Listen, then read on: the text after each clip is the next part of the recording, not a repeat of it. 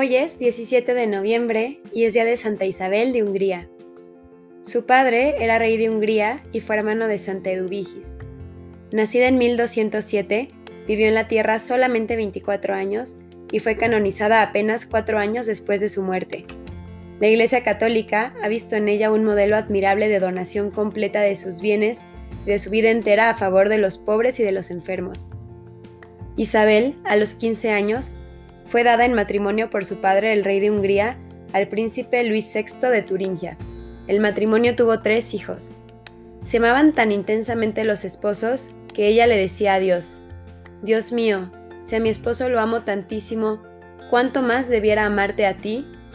Y Luis, a un cortesano que le preguntó si estaría dispuesto a renunciar a su esposa, le repuso señalando una alta montaña que tenían enfrente, que ni por aquella montaña convertida en oro fino perdería a su esposa.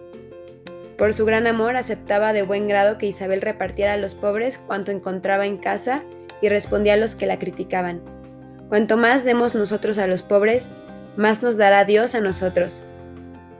Los 2 esposos vivieron muy felices en su castillo de Wartburg.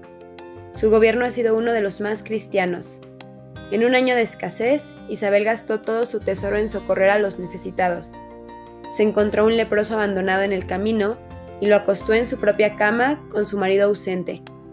Llegó este inesperadamente y le contaron el caso. Cuando iba a regañarla, vio en su cama no al leproso, sino un hermoso crucifijo chorreando sangre.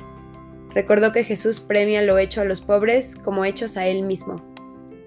Cuando ella solo tenía 20 años y su hijo menor estaba recién nacido, el esposo murió luchando en las cruzadas. La santa estuvo a punto de sucumbir a la desesperanza, llegó a exclamar: «El mundo y cuanto había de alegre en él está muerto para mí». Pero luego aceptó la voluntad de Dios. Renunció a propuestas que le hacían para nuevos matrimonios y decidió que el resto de su vida sería para vivir totalmente pobre y dedicarse a los más pobres. Daba de comer cada día a 900 pobres en el castillo.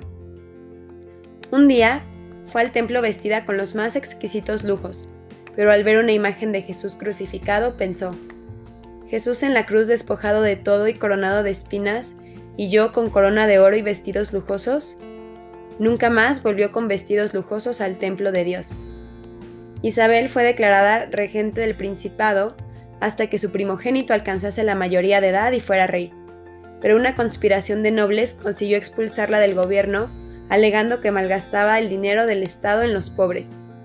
Tomó el poder el hermano de su esposo, que la forzó a abandonar el castillo y tuvo que refugiarse en un convento donde tomó el hábito de la tercera orden de San Francisco. Llevó allí una vida dura y austera, ocupándose de los pobres. Y por si fuera poco, su confesor ponía a la santa penitencias excesivas y creaba en ella remordimientos por pecados que nunca había cometido. Isabel lo soportó con paciencia. Desterrada, tuvo que huir con sus 3 hijos sin ninguna ayuda material. Ella, que cada día daba de comer a 900 pobres en el castillo, ahora no tenía quien le diera ni el desayuno, pero confiaba totalmente en Dios y sabía que nunca la abandonaría ni a sus hijos. Algunos familiares la recibieron en su casa hasta que el rey de Hungría consiguió que le devolvieran los bienes que le pertenecían, y con ellos construyó un gran hospital para pobres y ayudó a muchas familias necesitadas. Un Viernes Santo, después de las ceremonias y ante el altar desnudo, de rodillas ante varios religiosos, hizo Isabel voto de renuncia de todos sus bienes como San Francisco de Asís y consagró su vida al servicio de los más pobres. Cambió sus vestidos por un sencillo hábito franciscano de tela burda y ordinaria, y los últimos 4 años de su vida se dedicó a atender a los pobres enfermos del hospital que había fundado. Recorría calles y campos pidiendo limosna para sus pobres y vestía como las mujeres más pobres del campo. Vivía en una humilde choza junto al hospital. Tejía y hasta pescaba para comprar medicinas a los enfermos. Unos sacerdotes de aquella época escribieron: «Afirmo delante de Dios que raramente he visto una mujer de una actividad tan intensa unida a una vida de oración y de contemplación tan elevada». Algunos religiosos franciscanos que la dirigían en su vida de total pobreza afirman que varias veces, cuando ella regresaba de sus horas de oración, la vieron rodeada de resplandores y que sus ojos brillaban como luces muy resplandecientes. El mismo emperador Federico II afirmó: La venerable Isabel, tan amada de Dios, iluminó las tinieblas de este mundo como una estrella luminosa en la noche oscura. Cuando apenas cumplía 24 años, el 17 de noviembre del año 1231, pasó de esta vida a la eternidad. A sus funerales asistieron el emperador Federico II y una multitud tan grande formada por personas de diversos países y de todas las clases sociales, que los asistentes decían que no se había visto ni quizás se volvería a ver en Alemania un entierro tan concurrido y fervoroso como el de Isabel de Hungría, la patrona de los pobres. El mismo día de la muerte de la santa, a un hermano lego se le destrozó un brazo en un accidente y estaba en cama sufriendo terribles dolores. De pronto vio aparecer a Isabel en su habitación, vestida con trajes hermosísimos.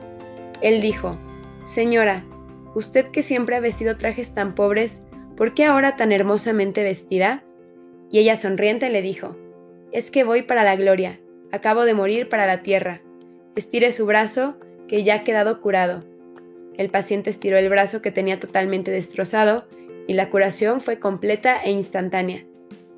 2 días después de su entierro, llegó al sepulcro de la santa un monje cisterciense, el cual desde hacía varios años sufría un terrible dolor al corazón y ningún médico había logrado aliviarle de su dolencia. Se arrodilló por un buen rato a rezar junto a la tumba de la santa y de un momento a otro quedó completamente curado de su dolor y de su enfermedad. Estos milagros y muchos más movieron al sumo pontífice Gregorio IX en 1235 a declararla santa, cuando apenas habían pasado 4 años de su muerte. Que Santa Isabel nos enseñe cómo ser humildes a pesar de nuestras condiciones, cómo siempre podemos parecernos a Jesús y nunca olvidar que Él debe ser el centro de nuestra vida. Amén. Santa Isabel de Hungría, ruega por nosotros.